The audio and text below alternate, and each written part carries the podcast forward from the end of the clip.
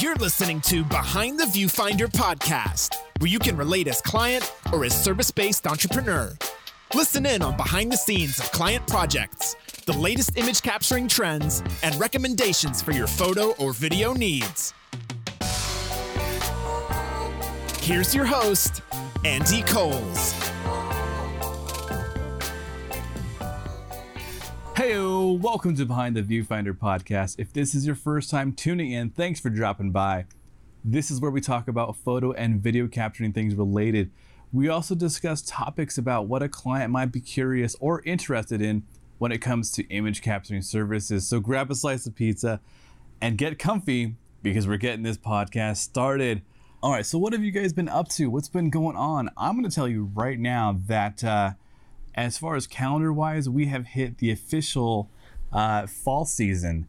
For California, that doesn't really mean a whole lot, especially for Southern California. Uh, we have summer and then we have spring, but I am spoiled to say the least.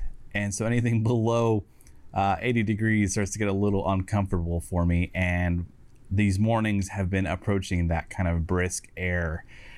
I will accept it, but I will protest under my breath. Ugh, I'll take it goodness gracious. Anyhow, um, so we're talking about episode 15 this time, guys. We're talking about things I wish I knew before starting my business. And most of you probably don't know this about me, and maybe some of you do. Prior to uh, getting into this endeavor of doing image capturing services, I used to be in a band. I, I had that whole dream thing, you know, let's let's go out there and, you know, do gigs, let's get signed, let's tour, the whole nine. And that was a really big part of my life for probably about, gosh, I'd say the last 20 some odd years. Uh, literally, I was doing this stuff like in high school, out of high school, and it just kind of carried over. And, and, you know, there was a lot of cool things that were learned. I, I uh, had a lot of cool experiences, and you know, it, it was it was long lived, but eventually it just got to the point where of like, well, you know what, I don't see this going any further, and things are getting a little more complicated as you get older, just because of you know you get more responsibilities and such, and you can't just pick up and go as uh, your your heart desires to go play shows across the country and stuff. So, anyhow, uh, getting back to this, so when I was in the band, I always found out and, and this is you know of course in retrospect that I always took on the promo aspect. Like I always volunteered, like, you know, hey, I'll take photos. Hey, I'll create a poster. Hey, I'll do this.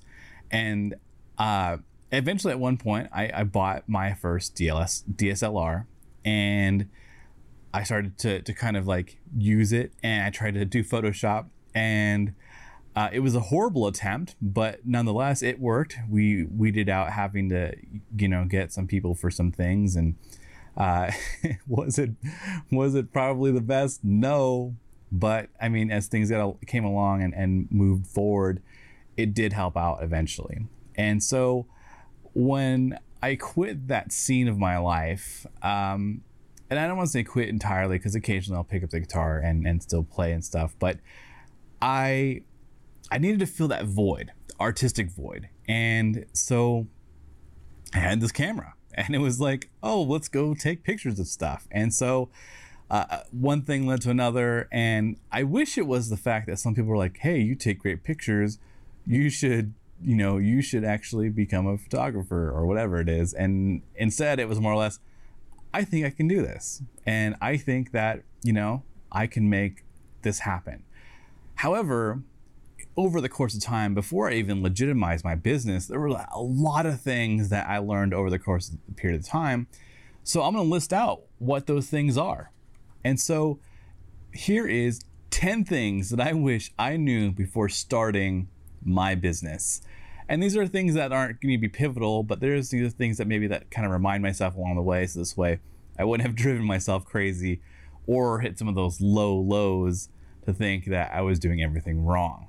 So number um, one is comparison is a thief of joy. That's a that's a quote I think somewhere someone said that, and it's very popular. And and yeah, it, it happens. And for a while, the comparison wasn't like my images suck next to the next person, it was more or less the comparison of why weren't my friends or my family members choosing me to document these things, you know? And I, I saw stuff and it was like, it just hurt. It was like, oh man, like they know I do this. But in reality, they really didn't know I did this. It was still fairly new. I was still kind of doing things.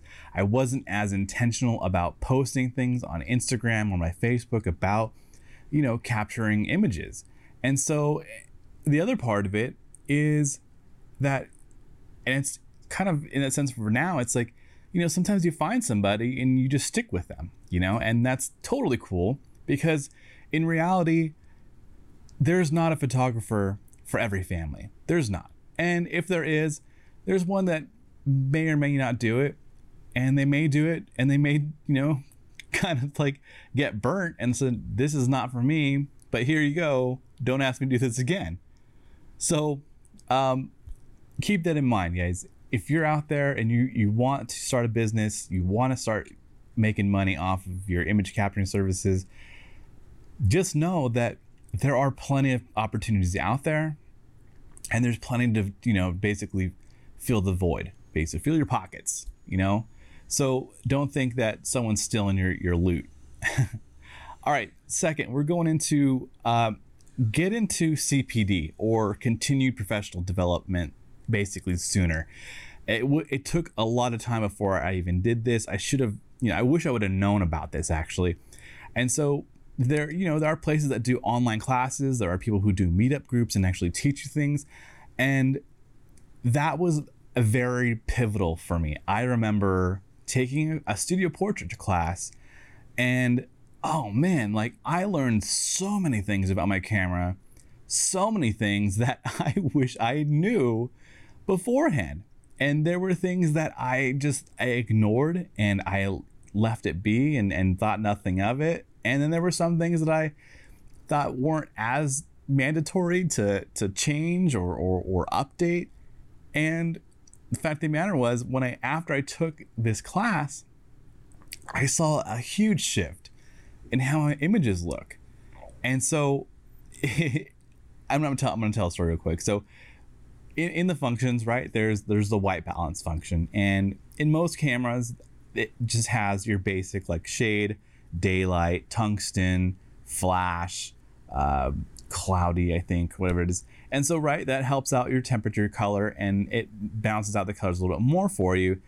And I thought it was more or less kind of like a feel of things. Like, hey, you know, you're you're outside, but really it's kind of like in the shade sorta. And so it was always it was bad. And then there would be times that I had changed it and didn't change it when I was back in places. And there was one time I shot indoors, and um, I shot with a really warm temperature. It was crazy. And um, actually, now thinking about it, I do like warmer colors, but it just looks so unnatural in this live event that I had had taken photos that I, just did just because I was you know getting practice and such. So that's that. All right, so Second or third, uh, don't expect easy profit. And it it sounds right. It sounds like super easy up front. It sounds like take pictures, edit them, boom, you make money, right? Well, it's it's not that easy because then you start looking into things, right? I have to pay for internet. I have to pay for uh, my editing software. I have to pay for maybe rentals. I have to pay for maybe models. I have to pay for uh, rental space for a studio. I have to pay for uh, all sorts of things storage, SD cards, the list goes on and on.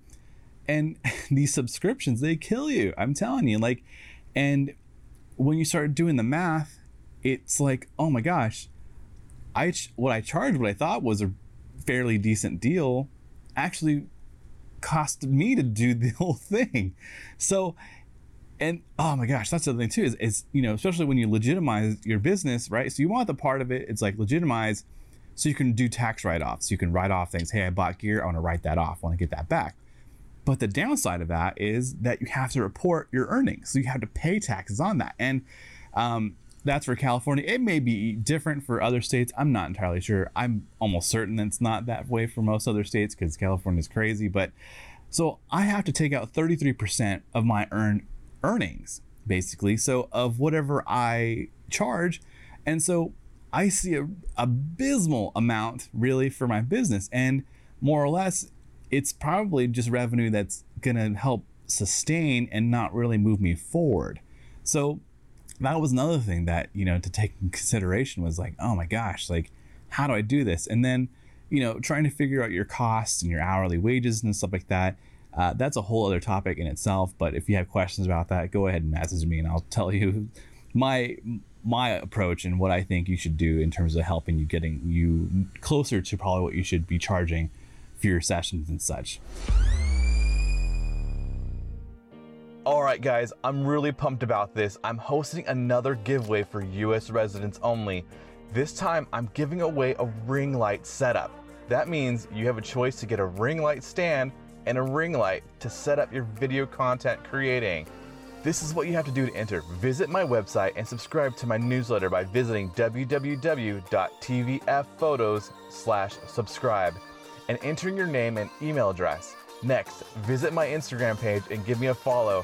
Find my post about this podcast, episode number 12, and tag two friends in the comments.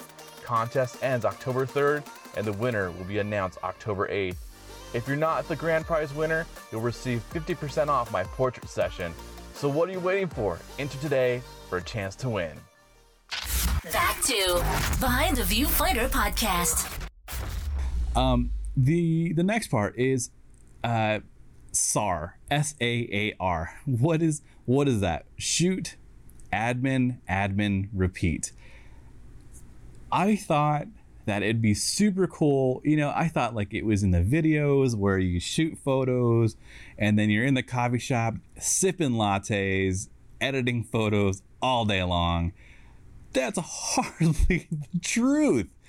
Man, I tell you what, it's shooting and then it's all admin work, updating my webpage, updating my Instagram, getting content ready for my Instagram, making sure that I have my um, you know pricing sheet ready and updated, make sure that I'm responding to emails, make sure I'm sending over um, past shoots. Maybe I'm sending over their photos or videos, sending this and that, ordering photos or uh, USB cards or or you know custom made flash drives and stuff. It is not a coffee job to say the least. I wish it was. I really do. And um, yeah, so SAR. That's that's the business. That's the part of it. SAR. Um, next is number five. Life balance. It's it's difficult, yes, but it's not impossible. If you're like me and you want the endeavors of running and operating your own business, chances are you probably have a strong work ethic. Problem is, you probably just think that it's okay to work all the time and pump out your content. When in reality, and I'm still super guilty of this, I haven't cut out the appropriate time for my livelihood. I ne- neglected the gym, and luckily, I can I can fault some of that to to COVID right now. But in the past, that wasn't the case, and you know, and staying up odd hours, getting horrible sleep, or making not enough time for family or uh, what friends I do have, and you know, it, it's this whole like give and take thing, but finding the balance is super important. And then when you do, it just feels so, so right and so good.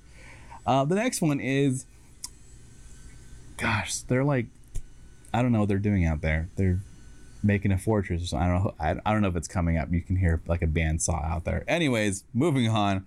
Uh, number six, gear shaming is real, and I probably would know this one more so than anyone, and especially because coming from the musician world, you know, over time you understand that hey, the more money you pay for gear, the better output you're going to get, and it's the the the better it's going to be and operate and make your life a little more simple. So, in a sense, I was kind of at a disadvantage more than I was at an advantage because I started to realize that, man, it was very limiting.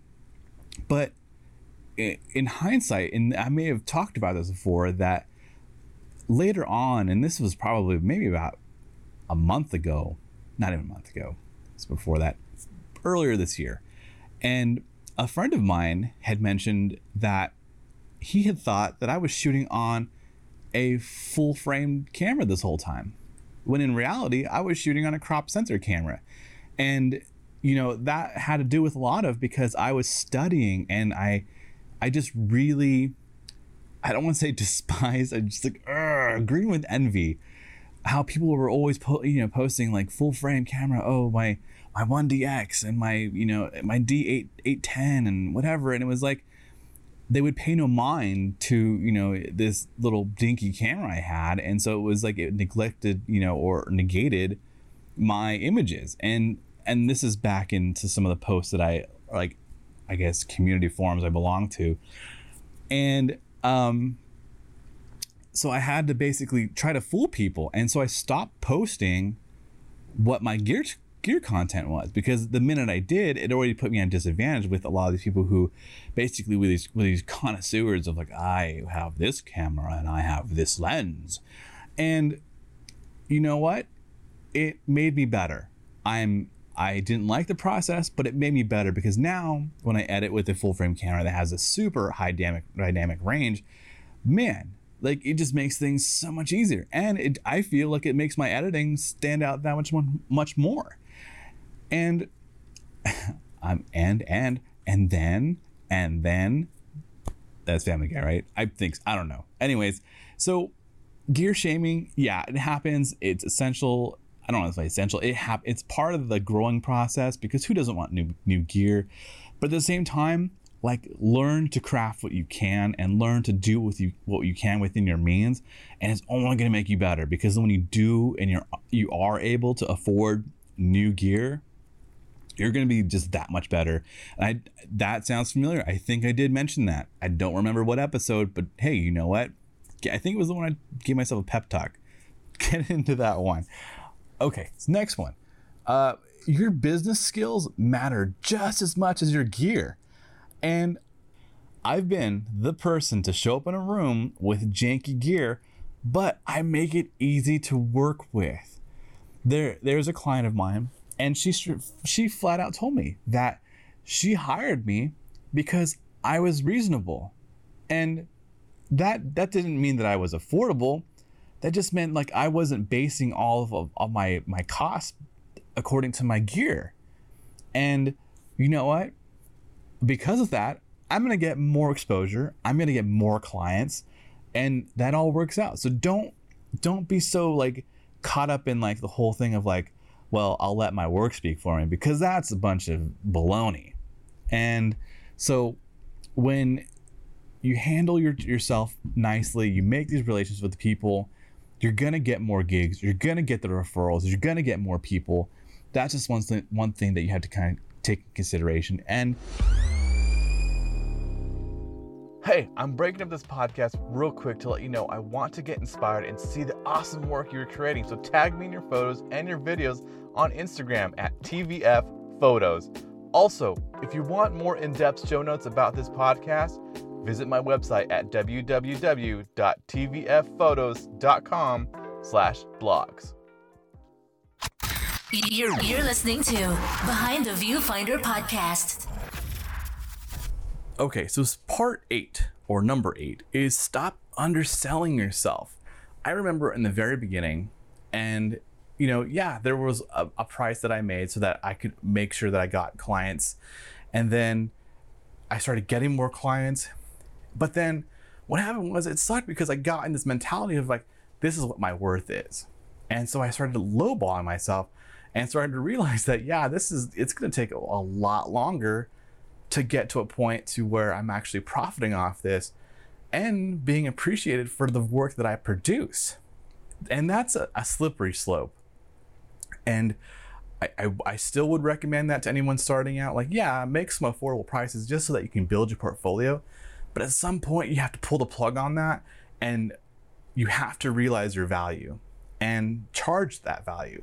And when people see your work and when you stand firm by that, they're going to agree, like, yeah, actually, that was worth that amount. And sometimes, or probably not, they'll agree that I probably would have paid more for that, you know, or this looks like it, it was, you know, at this much more value than what I did pay.